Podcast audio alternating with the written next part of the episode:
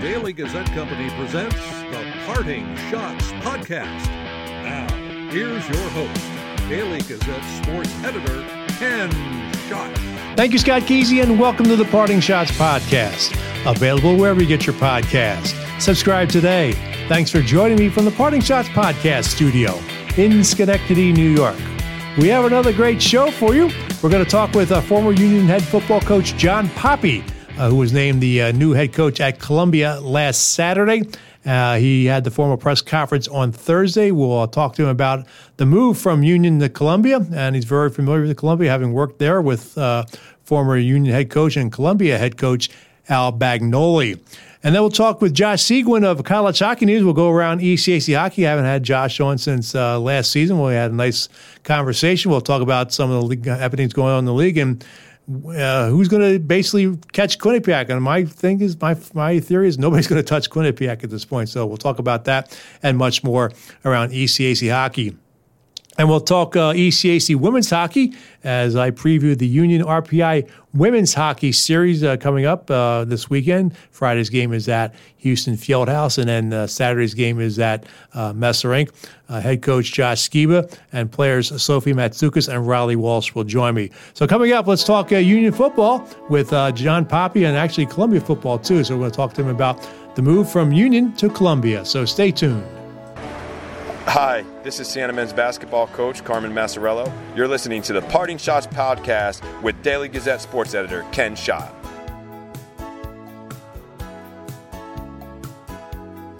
I've got a math question for you. When you add tolerance, subtract prejudice, and multiply efforts to treat one another with respect, what do you get? Less division. And school sports have it down to a science. Looking for an example of what can happen when we realize there's more that unites us than divides us? Look no further than high school sports in New York. This message presented by the New York State Public High School Athletic Association and the New York State Athletic Administrators Association. Want to get all the latest news from the Daily Gazette on your phone or tablet? We have an app for that. The Daily Gazette app allows you to read all the newspaper stories and columns from our dedicated team of journalists. The app is free. You can download the app from the Apple or Google App Stores. Hi, this is Daily Gazette reporter Ted Remsnyder. I hope you and your family have a wonderful holiday season and a prosperous and healthy 2024. Welcome back to the podcast. After guiding the Union College football team to a 10 and 2 record this season and an appearance in the NCAA uh, Division III football playoffs, got to the second round. Uh, my next guest is heading to Columbia to uh, take over that program down in uh, New York City. And joining me now is the head coach of the Columbia College or Columbia University football team, Jon Poppe. John, uh, welcome back to the podcast. I know I talked to you after the uh, before the second round, and hope hopefully get you back on uh, to talk more Union playoff. But did not expect to talking to you about the job change. Uh, congratulations on it. Tell me about it.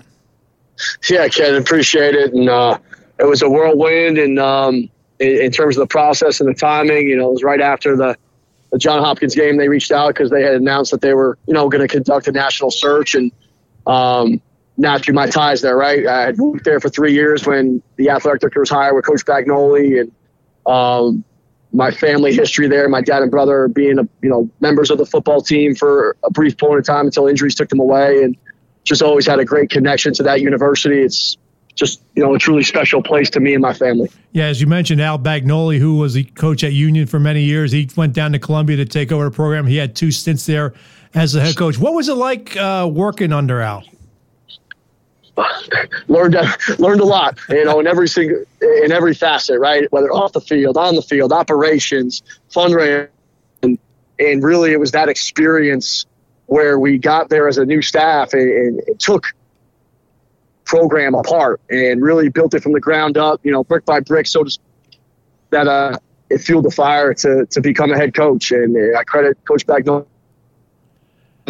Um, just fortunate that I had that opportunity to work with him in, in those early stages at Columbia in the, in the, rebuild. Now, during the interview process, did you ha- talk to Al about uh, the job? Very briefly. Hmm. Um, very briefly, we had one kind of phone call because that's the, the timeline of the process was pretty quick, and it really just took one phone call with Coach Bagnoli just to see if things had changed, what had changed since I was there, and um, you know, Coach Bagnoli was great in providing certain information, and uh, he remains uh, on staff there in a fundraising role. So I look forward to spending a little more time with Coach Bagnoli in, in the years to come. How important is it to be able to maybe lean on him for some advice while you're down there? It, it, it's incredible to be able to have that opportunity to learn from a Hall of Famer, right? And especially someone that's hasn't stepped away from the game that long. He's only been gone, you know, less than a year, so to speak, or a year in terms of, you know, being the head coach on the field. So he's still got a wealth of knowledge. I, I definitely want to soak in like a sponge, and um, just really looking forward to to those times when when I need help and, and he could be there as a um, a crush to lean on, so to speak. What's going to be the key to get Columbia to be uh, a, a, force in Ivy League football? They really haven't been the last few years. It's just going to take work, right, and recruiting the right people for for this specific institution and this college, and and just like we set out to do at Union, even though our short time was brief, it just it's still a culture, right? That's um, about competing a certain way and bringing a day to day process that should lead to, to victory if we're doing things the right way and we put our our people in the right positions to make plays. Yeah, um, I'm really looking forward to it. Now, when you arrived at Union, what was your goal? Did you ever think that you, know, obviously, he probably has aspirations, maybe moving up down the road, but did, did to happen this quickly? I mean, how I mean, how stunning was it? incredibly stunning.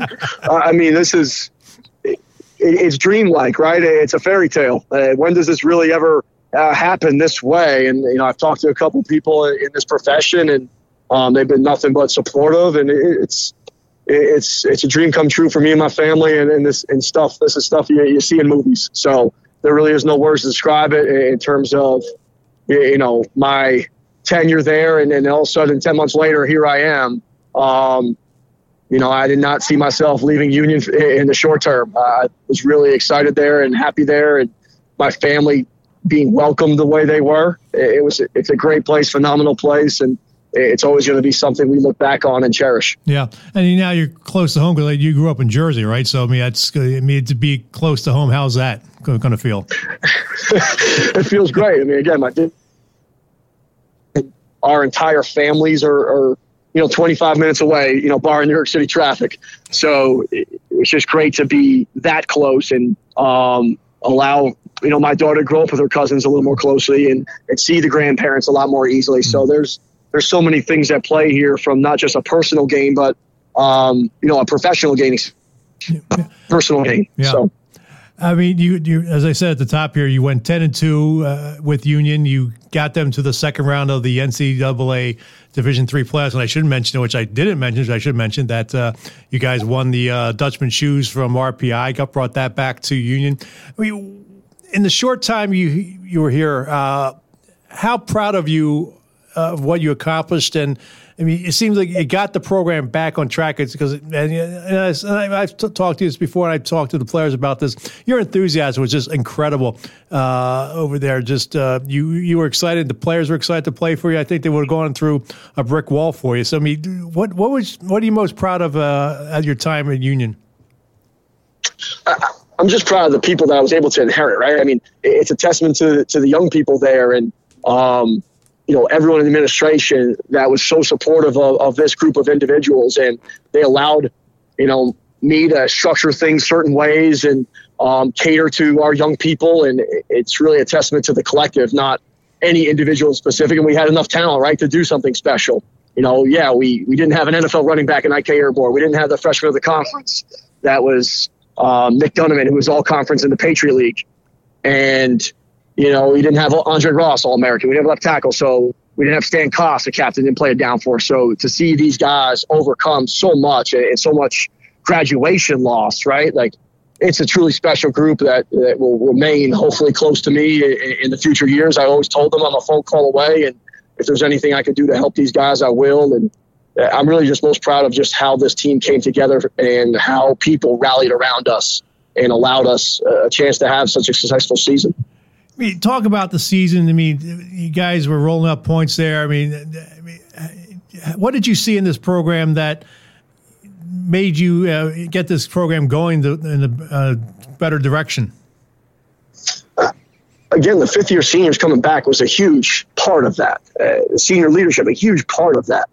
And anytime you have a quarterback that's capable like Don Piketty was, then you have a shot to be good. And can we keep him upright? Can we put the other pieces around him in the right place at the right time? So there was just tremendous effort in, in all parties. And, you know, the most important position in sport is quarterback in football. And, and we had a really good one. And, and, you know, he played very, very well for us. And I think he got robbed for all conference and, and all that good stuff because the two guys that got first team were injured throughout part of the year. I think it's um, criminal and how that voting process played out. Now that I can say that I'm not there anymore, um, you know, it, let it out. Let it out. yeah, I mean, Donnie did not have the weapons that he had a year ago, and yet here we are, ten and two in the playoffs, nine and one, and we're in the playoffs. And you know, those other quarterbacks, no offense, had some weapons that they were comfortable with, and, and Donnie had a whole new cast of characters, and we still did what we did. I mean, it's it's um it's amazing to me that some coaches put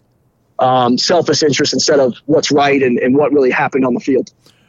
How do you see this program down the road? I mean, obviously, you're going to be worried about your uh, you know, recruiting players at Columbia. I mean, is the future bright for this uh, Garnet Chargers team? Always. Uh, I mean, Union football's been good for forever, right? I mean, since Coach Bagnoli turned it into what he did, I mean, they've always found ways to compete. Coach Behrman, you know, brought them back after you know Coach Dino towards the end had a couple rough, a rough couple of years this they're going to hire a great head coach. I have no doubts about that. I have complete faith in you know athletic director Jim McLaughlin and, and President Harris and um, and just that place called Union College. Uh, it just attracts great people, and and I have no doubt they will remain uh, competitive at the Division three level on a national scale. If there's one thing I, I, wish I had a chance to talk to you more about this uh, as for a story in our, uh, our, our paper after you took over the football uh, as a head coach, we we noticed the football team. I mean, as I cover the men's hockey team, they were showing up at games. They were enthusiastic, having a good time. I think they got thrown out of one of the games by the referees, but uh, and I, I, know that the hockey team reciprocated uh, that. I know the Friday night game that uh, you guys had against Springfield. I mean, to be able to you know support other teams, other pro, uh, you know, sports programs at the Union. I mean, well, how important was that to you? Incredibly important.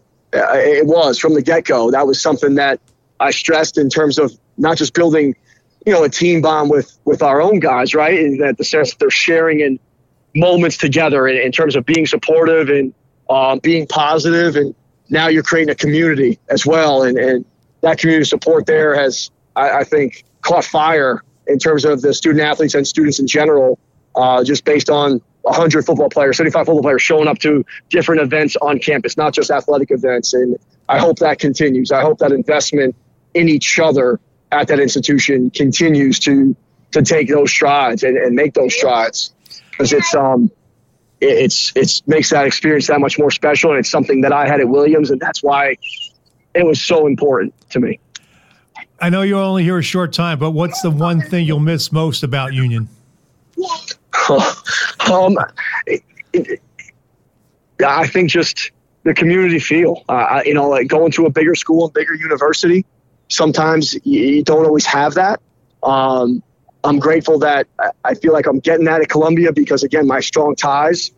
Um, and I've already just heard from so many different sport coaches and, and, different alumni groups and different administrators that are still there when I was first there. So uh, I'm grateful that I, I, get to go to another community where it's a tight knit group and, and, people care about each other. But that's that's definitely something unique and special in my mind to Union. That's that's going to be missed. Yeah, by me and my family. Well, uh, hopefully you get Columbia on track because I know the football community down there in uh, the New York, New Jersey area hasn't had seen good football in years down there with the Jets and Giants playing the way they are this season. well, we're, we're going to do everything we can to, to to do right by our, our school and, and program, right? And yep. and uh, we'll see if it works and see if uh, you know we could do something special. Well, John, I appreciate the time we've had. Uh, you know, you've been on the podcast a few times here, and you know, back when you were first introduced, and then uh, you know during the season and uh, into the playoffs. I appreciate the time you've had, and uh, good luck down there in Columbia. Ken, much appreciated. Be well. You too. Thanks. That's Jon Poppe. Coming up, we'll talk ECAC men's hockey with uh, Josh Seguin of College Hockey News. Stay tuned. Hi, this is Daily Gazette reporter Tyler A. McNeil. You're listening to the Parting Schotts podcast with Daily Gazette sports editor Ken Schott. If you really want to know what's going on in your community, you have to read the Daily Gazette. We don't take a side. We're right down the middle and we're going to get to the truth. Our reporters and photographers are out in the field bringing you updates every minute with trust, accuracy, and integrity. From the first page to the last page, independent, probing journalism. We're finding out what's going on in the community where nobody else is covering. It's who we are, it's what we do. Hi, this is Daily Gazette reporter Chad Arnold. I would like to wish you a happy holiday season and a great 2024. Welcome back to the podcast, and it's uh, been a while since we had our next guest on. He covers the uh, ECAC for uh, College Hockey News. It's Josh Seguin. Josh, welcome back to the podcast. And uh, how are things with you? It's been a while since we chatted. Yeah, no, no, things are good. Um, been a busy year, and you know, um, running hotels. It's always a blast. So it's always busy in the in the off season, and you know, and now definitely busy. You know, good to see some snow on the ground this morning, and uh, feels like hockey. Do you feel like Bob Newhart and uh, have Daryl, my, my brother Daryl, my other brother Daryl? uh, sometimes. Well, let's let's talk. Well, we're not talking about hotels. Let's talk about hockey. And uh, I wrote in my Monday wrap up column uh, that, that, we've debuted this year because we uh, we have um, you know, earlier deadlines, and sometimes the uh, games don't get in on in the uh, paper, but we get them online at dailygazette.com. I declared that uh, it's just give Quinnipiac the Cleary Cup right now. They're up nine points on Clarkson. Yeah, Clarkson has two games in hand. That won't matter. Yeah, I, I, I wasn't at the game Saturday because I had some other duties here, but uh, watching Quinnipiac, their precision. I mean, they I mean, they had a slow start against Union. Uh, yeah, got going midway through that first period, and then like lightning strike early in second, game was over.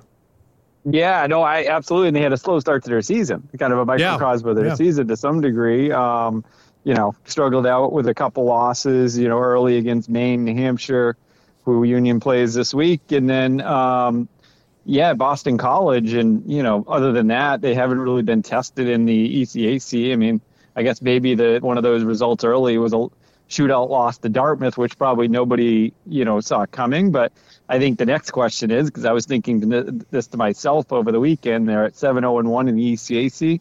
Last year they had just two losses.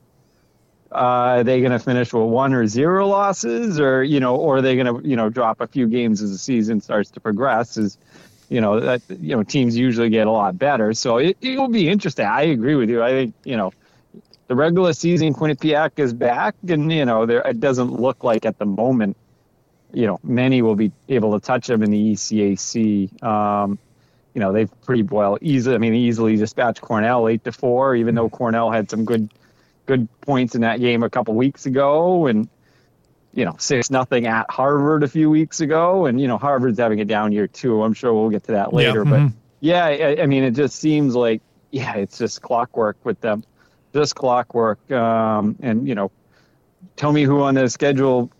You know, might beat them later in the year, I suppose. I maybe the only one I can think of is you know, if Quinnipiac goes to Cornell. That's the only mm-hmm. way I can see that happening because you know something you know they don't like each other. I mean, we know there's been fr- friction between Rand Pecknold, the Quinnipiac coach, and uh, Cornell head coach Mike Schafer. But yeah, but yeah, like you said, you know, Cornell this weekend yeah, split with Colgate and was they lost at home and won at, at Colgate. It just I I I see these teams and think it's it's a down year. I mean, I don't think we've seen a down year like this in the uh, ECAC hockey in a long time.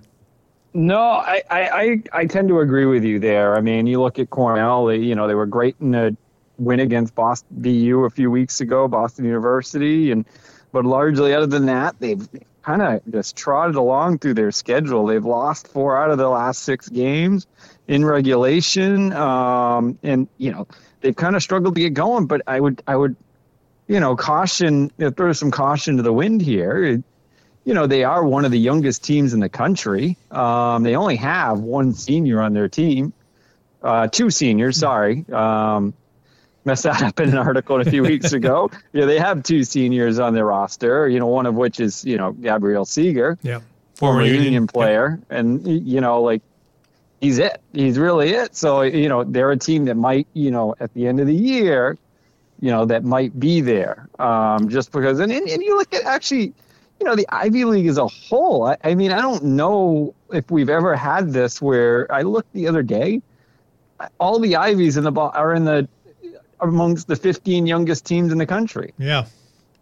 I mean, that I don't I don't know if that I mean obviously Harvard has always had that maybe a little bit on the Cornell side with their talent too but you know teams like Brown they're all down there um, so it's just kind of a weird dynamic they're, they're while you know the Quinnipiacs and the Clarksons and the North Dakotas and all these other teams are able to add these you know transfers um, they're not able to participate in that. Yeah. So they kind of get left with the traditional means of of you know recruiting and developing players and i i, I don't know what's going to come of it. I mean we'll i guess we'll obviously see the the it, next year or two years down the road when we don't have the fifth years transferring but yeah, it, it's kind of an interesting dynamic. I I wouldn't say Cornell will be there at the end of the year. I mean, they've showed flashes, like I said mm-hmm. against BU, but yeah, it's uh, it's going to be interesting. That's for sure. I mean, Union's got the scholarships uh, coming right now. I mean, they just had just had five uh,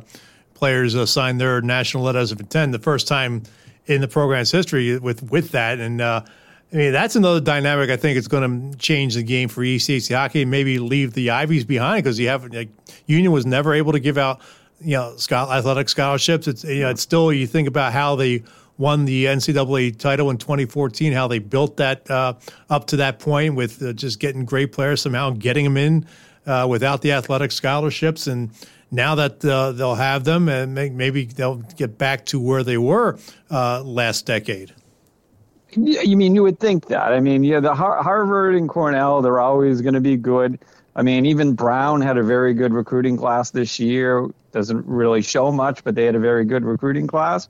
So it, it will be interesting to see. Maybe the scholarships will make a difference. Um, but I'm not. I'm not completely convinced that it will make it will move the needle that much. Um, I mean, like I said, you're always going to have, you know, Quinnipiac, Clarkson, yeah. You know, Harvard, Cornell are always going to be good in the league, and then everybody else will kind of be will kind of get the rest one team we, we mentioned Harvard, um, off to a very very slow start. One three and three for seven points in uh, conference play. One five and three overall. Does the fact that maybe a lot of those players leaving early finally catch up with them? Yeah, I think so. Um, I mean, I predicted them to be seventh this year. I, I kind of saw where the coaches placed them and, you know, a couple other media members, and I'm like, mm, let's take a step back here. I mean, they lost I think it was like 76% of their scoring and 70% or more of their scoring from last year. And when it wasn't Coronato and it wasn't Farrell and it wasn't LaFerriere, those guys, they really struggled last year yeah, to score goals. Um, and obviously that's been the that's been the case this year. Yeah, um, of course, and, but, but just haven't. I think how many? I, I, think they got shut out all both games this week. Yeah, right? they, they, got, they've scored one goal yeah. in their last three games. Yeah, I mean, I, I think there was a two years ago the last time they had been shut out in back-to-back games. But you're not mentioning the biggest loss for Harvard hockey, Jeffrey Weinstein, sports information yeah, director. yeah, absolutely. Former Union. You know, yeah, I, I maybe that's Jeff. look at Jeff. I hope he's listening. Well, coincidence? Coincidence? yeah. I mean, what? Uh, I mean, I mean, the, getting back to Quinnipiac, their Achilles heel though is when it comes to going to Lake Placid they always seem to struggle up there. They, won one ECAC tournament title. They, you know, they didn't win last year. Of course, that didn't matter because uh, they got to they won the national championship. I recall back in 2013 they ended up playing Yale in the consolation game down in Atlantic City. That ended up turning out to be the national championship uh, game a few weeks later. But uh, what what's I mean? I think the only team that can beat Quinnipiac is Quinnipiac. Yeah, I, I, I kind of agree with that statement. Yeah, I mean, but they've proved to get, you know, time and time again, they proved last year, you know, they went on to win the national title. I mean, does it really, I love the ECAC, but, you know, how much is that a driving force for some of these top teams every year? Um, what to win their conference tourney, obviously it's a, it's a, it's a big start, but um, you know, like I, I don't know what it is about Lake Placid. I just think you know every year there's a team that kind of pops up, and you know, kind of, you know, jumps in there. Mm-hmm. Like last year it was Colgate. You know, a few years ago it was Princeton, you know, you know, what is that, 2017 now? I'm losing track of years. I think, it's, I think it was 18, 2018. 18. Yeah. it always seems like one of these surprise teams. And even before that, Harvard, you know, that year, they Harvard wasn't great and they won it. And then they went on a little run there. I, I mean, and, and it's, you, they can't blame the ice anymore. Yeah. Because, you know, it's the, you know, it's a regular standard sheet now. So I, I would be, I mean, I hate to say it mid season, I could see that dropping this year, but you know we'll we'll see when it comes to the end of the year. I, I don't I really don't know what's up with that. I don't know if it's a mental block or or what it might be. Um, they still have you know the best teams. You have you know Collin Graf, who's you know been on fire ever since he came back mm-hmm. uh, from injury. He missed the first five games, and that's kind of coincided to when they struggled early in the year. It was when he was missing for yeah. a few games. So you know, they can score, they can play defense. I mean, if anything, maybe their defending and goaltending isn't as good as last year. It was never in the year before. It was never going to be there, but you know, they can score the goals. They can they can do the little things to win games, and they're really good at special teams. And yeah, um, yeah, they're they're really good. And you know, everyone in ECAC right now is playing catch up. I think the biggest team in the conference so far has been Dartmouth 2 mm-hmm. one and four. They've won a shootout, or they won an overtime game. They've been involved in four shootouts, going one and three. But they seem to be in every game, and they, I mean they're not taking nights off. And I just you, you think about um, what what they can do there. I mean, I, can this team maybe sneak into the top four? Yeah, absolutely. I, I mean, based on what I've seen this year, absolutely.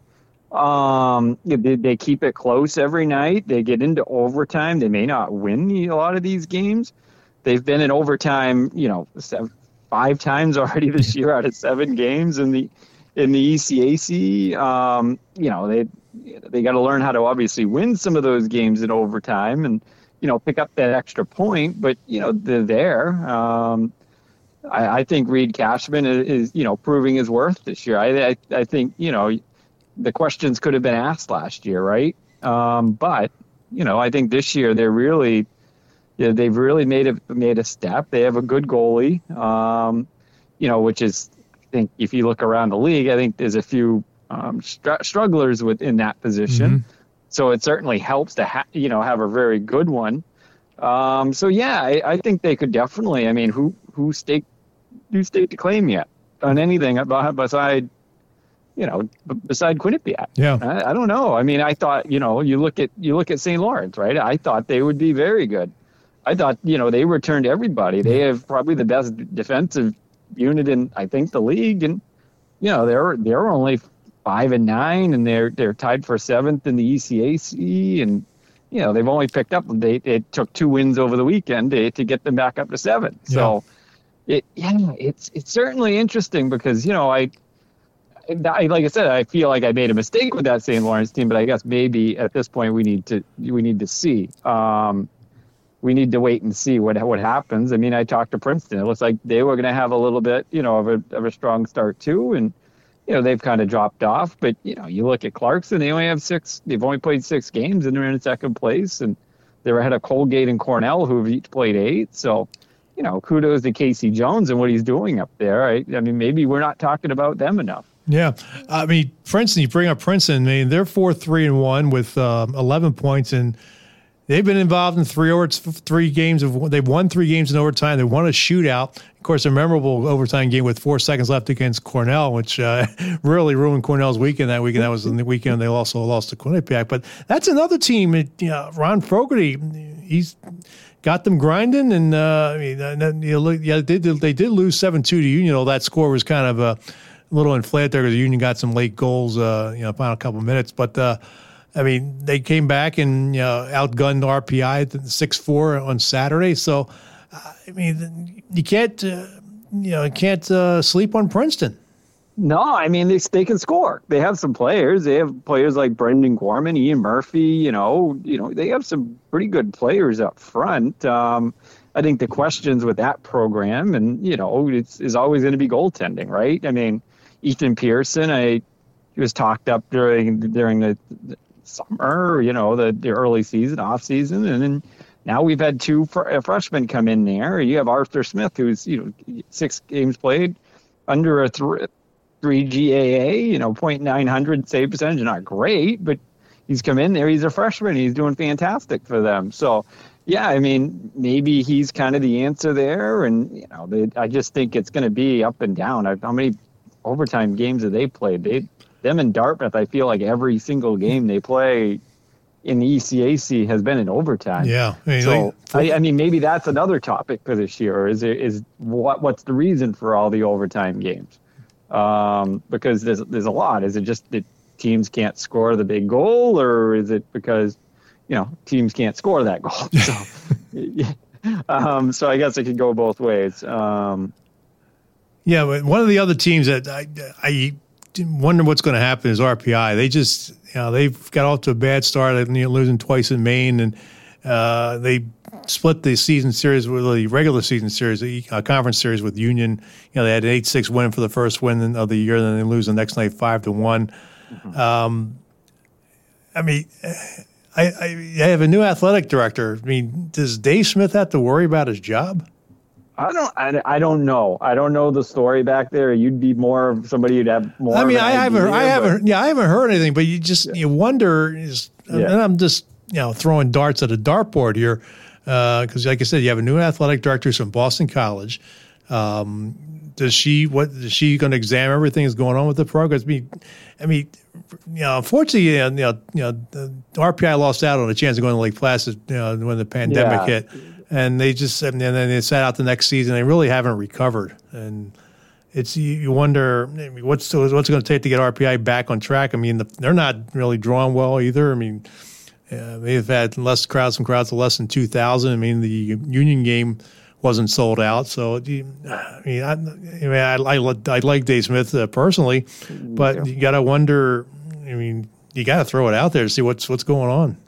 Yeah, no, absolutely. But you know, you got to ask again. A lot of the coaches in the ECAC, you got to ask the same question: What are the what are the standards that they're being held to? Mm-hmm. Um, you know, is it to be mid pack? Is it to be you know have a bad year every now and then? You never really know. Um, I, I love Dave Smith. I thought they were they they had the plot, you know, in that 2020 year. They, if you ask me, they probably it would have been them and Cornell in the in the conference championship game. He'd probably have a conference championship right now, mm-hmm. playing the way that RPI team was. But, they were hot know, now. Yeah. Now, now it's just you know it, they're struggling just to get going. I mean, you know, you have struggle at both ends. They don't possess the puck. I think the first weekend they got out shot by Maine like 90 to 20 or yeah. something mm-hmm. over the weekend. And, you know, they, they have, you know, they have talent. There's the, you know, you have Sutter Muzzatti up there, but behind there, you know, maybe there's not. I mean, they're another program that brought in a few of the, of the grad transfers and, you know, a couple transfer players, but maybe that's kind of part of the plot. Maybe that isn't working a little bit. And goaltending, so, yeah, goaltending, goaltending's not helping either. I mean, yeah. Jack Watson, unfortunately, got hurt in the first yeah. uh, union, union game. Hasn't seen any uh, action since. Yeah, I mean, and that, and you know, that's the, like I said, I think there's a lot of, I think there's a lot of that in the ECAC happening here. I've I've talked about St. Lawrence a little bit and their struggles. I mean, a lot of that might be because of, you know, they they lost Emil Zetterquist last year to the to graduation, so you know they didn't they didn't have much coming back. They had, you know, they you got to transfer a few freshmen, and there's a lot of that in the ECAC. Brown, another one. They, you know, they they're relying on young players, freshmen and transfers. So it, it it's just tough. Um, it's just tough right now because right now the ECAC is competing against a lot with the transfer portal and everything like that, and then a lot of its programs because of their academic standards. I mean, there's a few programs in the league that don't really have a graduate program. You have you know, Colgate doesn't really have a graduate program. St. Lawrence doesn't really have a graduate program. Yeah, and Union doesn't. You know, Union doesn't really have a graduate program, so they can't really participate in that market that Quinnipiac and Clarkson do. And you know, it's it's a tough environment right now. Um, and you know, I think it's kind of showing. I mean, it, it, it's just tough right now. It's it's tough. I mean, there's a few teams that are struggling to score, and you know, I actually, I mean, we were talking a little bit off the before the phone call. Like, you know, I actually thought it was going to be a very good year because you know you had a lot of players coming back, uh, especially on the Ivy League school uh, teams, and a lot of players coming back on some of those what I thought the bottom half of the schedule of, of the of the league, but you know that really hasn't panned out. Um, whether that is a matter of fact, where you know we still we're still in the COVID period here, and you know we need to get back to the regular development schedules, or you know there there's a more underlying concern uh, going in uh, into the future. Who do you think is going to finish two, three, and four in the standings? I mean, I think right now you have to look at you have to look at Clarkson because they're there. Mm-hmm. They've they've come they've come around. They had a little bit of a rough start. Um, you got to look at Cornell. I mean, I think Cornell will be there. Like I said, they're very young. Uh, they only have one senior. I, I, think at the end of the year they'll be there, and I think I, am still going to stick with St. Lawrence there. I still think they should be there. You know, Colgate maybe, and you know, I think around Colgate, and I think that four spot, St. Lawrence, Colgate, you know, maybe Princeton and Dartmouth stay up there. I, I don't know. I, I, I think Harvard struggle. I think they have a very monster recruiting class coming next year. Harvard does, one of the top ranked in the country, and you know, this is probably a momentary pause for them. Um, so I wouldn't expect this to be a long term uh, thing. I, I, mean, you could think about it, what, about a decade ago. Now, I've been around that long. Harvard was 12th in the ECAC one of those years. And then, and then they, they slowly started picking it back up with the recruiting. So I think, you know, you look at that, that might exact. I'm not saying they're going to finish 12th this year. Yeah. No, they're not going to finish no. 12th this year, but, but they may be down in that bottom five, four, and you know we may look at that and like, oh, that was just a momentary pause. So they'll be there. And then, like I said, down below, well, I think it's just going to be a dogfight. I think there's going to be a lot. I think a lot of overtime games, and which we've already seen, and we can talk how beneficial or uh, how much we all hate that um, another time because that could take up a whole show. Finally, how much do you hate, or I shouldn't say, I shouldn't probably lead you in this, but how much do you think maybe the ECAC finally comes to its senses and go back to the best of three format in the first round? I don't even know if I want to talk about that right now. I mean, I feel I feel like I'm a dummy down. I don't know. I I mean, there, I can understand why it was done. Uh, from a strictly business decision, a lot of these games are being played under empty buildings, other than maybe Quinnipiac and, and Yale when they when they host. So I can understand why they do it, especially from a business perspective. But you know, it was more of an equalization with the women's game um, and the one game series there. So, I mean, it's exciting. I, but, I mean, for lack of a better, I mean, there's going to, I don't think it actually didn't work out last year, but it's probably going to be more upsets, right? Yeah. You would think, especially in a league right like this where five to 12 is wide open. Um, you know, maybe there's a couple teams that probably will comfortably finish down there, but I won't mention any names yet. But, you know, we'll, yeah, well, well I'm not going to jump in there yet. Yeah. I actually don't mind it. I don't mind it. But especially, you know, like these players already play a lot of games, especially in a short period of time. Mm-hmm. So what's what's one lot? I get I get the development side, but you know, I'm thinking about my schedule. I'm thinking about my schedule down down those games. We get to those and. Well, yeah, Ron, more games. Well, Ron Fogarty, even though his Princeton team yeah. beat Union in the first round, he still hates the format. Yeah, I mean, he made a valid point yeah. for the especially the Ivies only play 29 games, so they're they're behind the eight ball to begin with, and then you play yeah. one game and your season's over in the postseason. Is that is that fair? Maybe it's time the Ivies to uh, get drag them into the 21st century and let them let the Ivies start as what what the rest of the uh, uh, teams.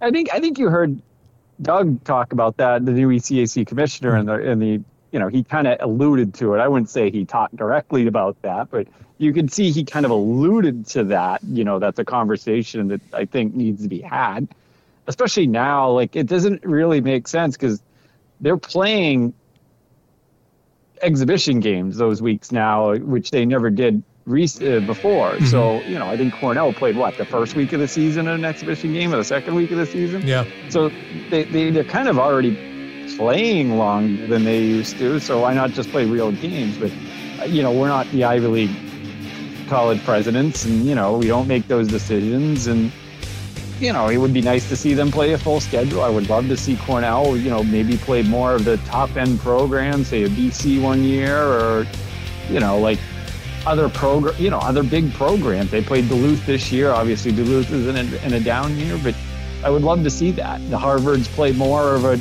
you know, they, they don't really leave New England. Mm-hmm. They play BC, BU, Northeastern every year, and they hardly leave Boston. I would love to see them go out. I think a couple years ago they went to Minnesota, which makes it small in point, but I would love to go them out and see, especially on one of the years where they're in, in North Dakota or something like that. Yeah. So well, Josh, appreciate a few minutes, and uh, we can read your stuff at collegehockeynews.com, and uh, we'll talk soon. Yeah, absolutely, Ken. Thanks for having me on, as All right. always. All right, that's Josh Seguin. Uh, we'll have a preview of the Union RPI women's hockey games this weekend at uh, Houston Fieldhouse and Messa Rink, so uh, stay tuned for that. Hi, this is RPI men's hockey head coach Dave Smith. You're listening to the Parting Schotts podcast with Daily Gazette sports editor Ken Schott.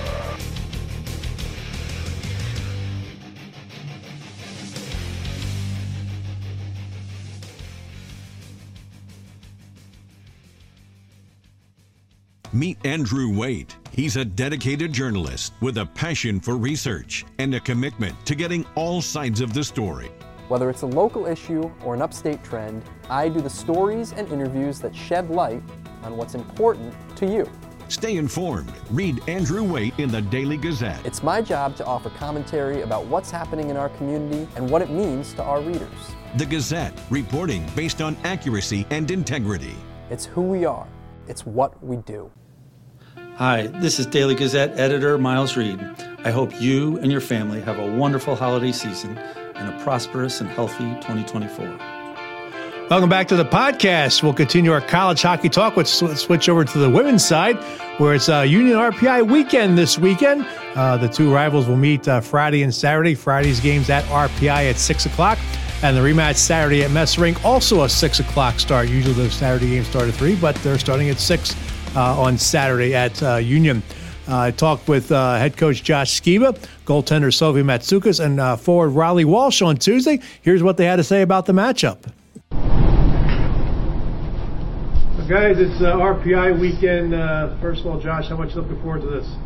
Uh, a lot. It's gonna be awesome. It's gonna be a nice finish to our first kind of half of the year. Um, always nice to play RPI.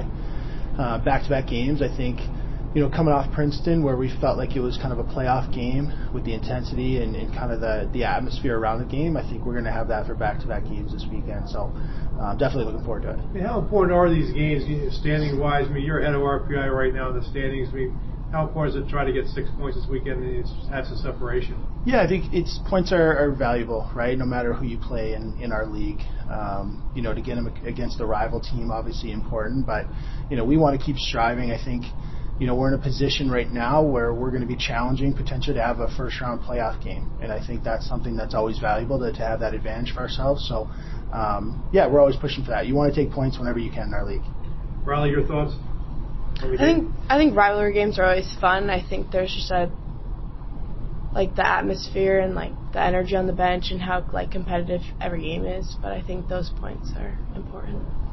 So for you, I mean, obviously you had a great game against Princeton on Saturday. How much is it important to carry that over, momentum over to this weekend? I think it's really important. I think they both said it's a rivalry weekend, and all the energy that we created against Princeton is going to be carried over, and we've started seeing it in practice. And just bringing that energy to RPI will be huge for us, and getting those points are huge for us. Just like Skip said, it's important to get that. Like we're one of our goals is to get home ice advantage on for the first round playoffs, and this weekend is going to help us get there. Hey, your league record and overall record does you know on the surface doesn't look good, but you guys have you know played well. You mean you have you've been in all, all, most of these games, so. Uh, is this just a matter of time before this team breaks through and yet gets some wins together? I think so. I think every game we see that we're close with a lot of these teams and we're right there. There's just one extra step that's missing and we're putting it together and it's it's slowly coming. And we've seen um, against Princeton and QPAC that we're making plays that we haven't made before and we're getting there. And I think that it is a matter of time. Like we we're gonna get there and it's gonna happen. Got to ask you about your Princeton history here. Uh, 364 days after you had your uh, career save mark, you end up having another great game against Princeton. What is it about Princeton that you, you enjoy playing against them and, and you know stopping a lot of shots? I think it's just as a team, we have something against Princeton. We always love playing them and we always bring the energy. I think probably has to do with Fillier. She is said to be the best player in the world, but we don't agree with that and we want to shut that down. So I think that just proving everyone wrong and proving that wrong is one of our goals, and just doing it every time is amazing.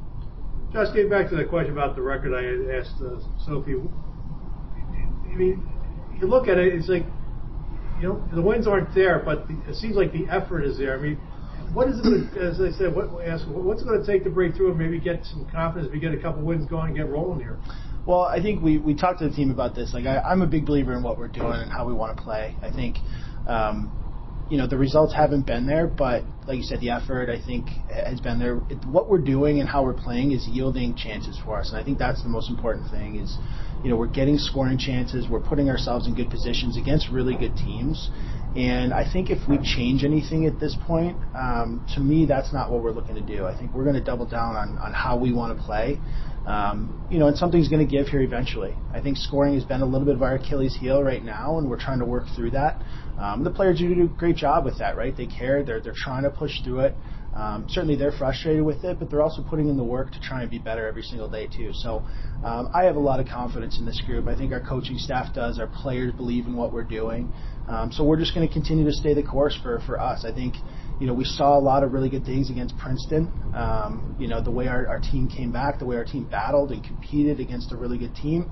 Um, that's what we're looking to do, you know, and I think scoring will, will eventually come, but we're getting the chances, and to me, that's the biggest piece for us right now.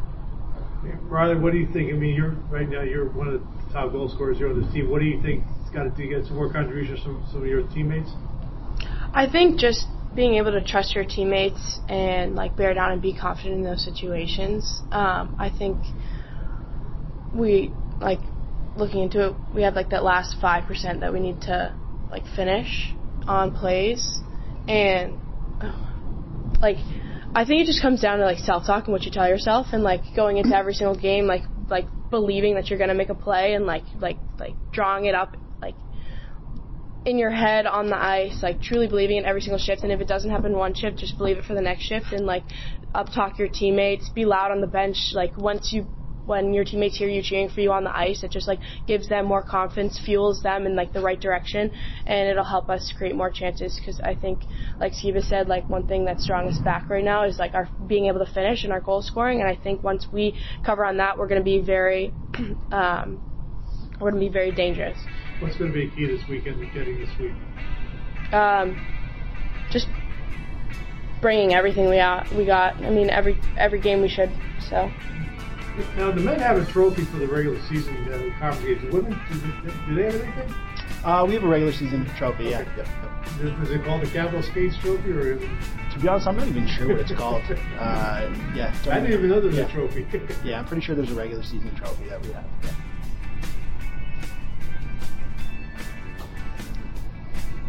I'll be back to wrap up the podcast and have the latest winner in the Daily Gazette's You Pick'em Football contest in just a moment. Please stay with us. Hi, this is Daily Gazette reporter Shenandoah Breer. You're listening to the Parting Schotts podcast with Daily Gazette sports editor Ken Schott.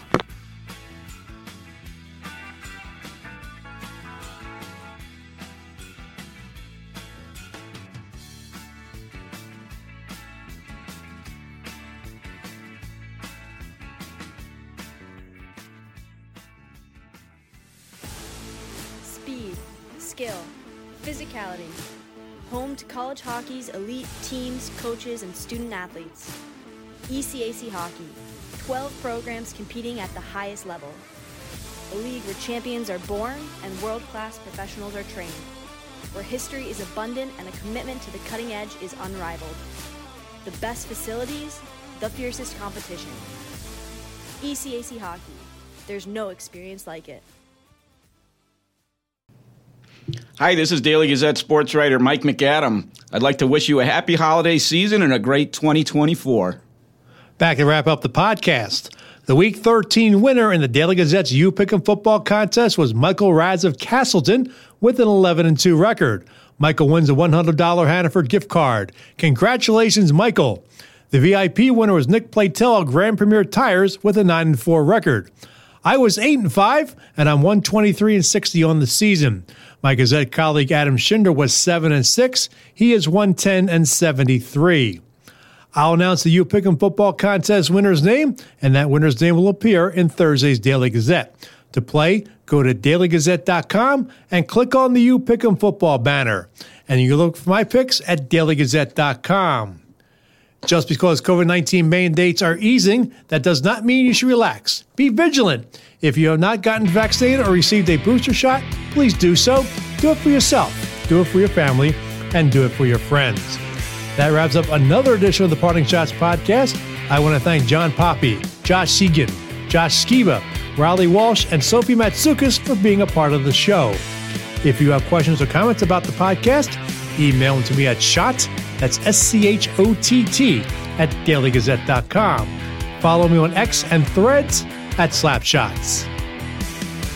The views expressed on the Parting Schotts podcast are not necessarily those of the Daily Gazette Company. The Parting Schotts podcast is a production of the Daily Gazette Company. I'm Daily Gazette sports editor Ken Schott. Thanks for listening, and I'll catch you next time. From the Parting Schotts podcast studio in Schenectady, New York, good day, good sports.